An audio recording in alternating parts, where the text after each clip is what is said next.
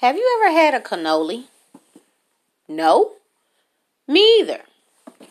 So I was at Publix getting me some much, much, much wanted cheesecake. When to the left of me, I saw they had cannolis. Now, I've never had a cannoli before. I've heard about them, like in, you know, the little gangster mafia movies. No, I take that back. It was one movie in particular. I do remember they said something about a cannoli, and that was in The Godfather. It was after they shot a guy in a car. The guy was like, "Get the cannolis. Either get the cannolis or let's go get a cannoli." And I always wondered, what does a cannoli taste like? Is it good? So I bought it. Went to Publix just get cheesecake and left with cheesecake, cannolis, and sushi. Now I know what you're thinking.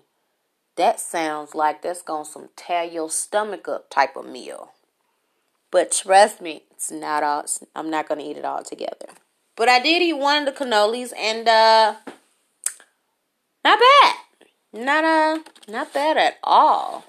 It was actually dipped on both sides, like in chocolate.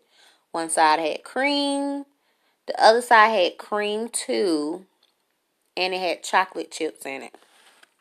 It was good. Um,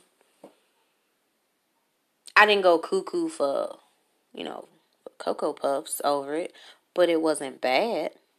I would definitely get it again, but I mostly just want to eat my cheesecake.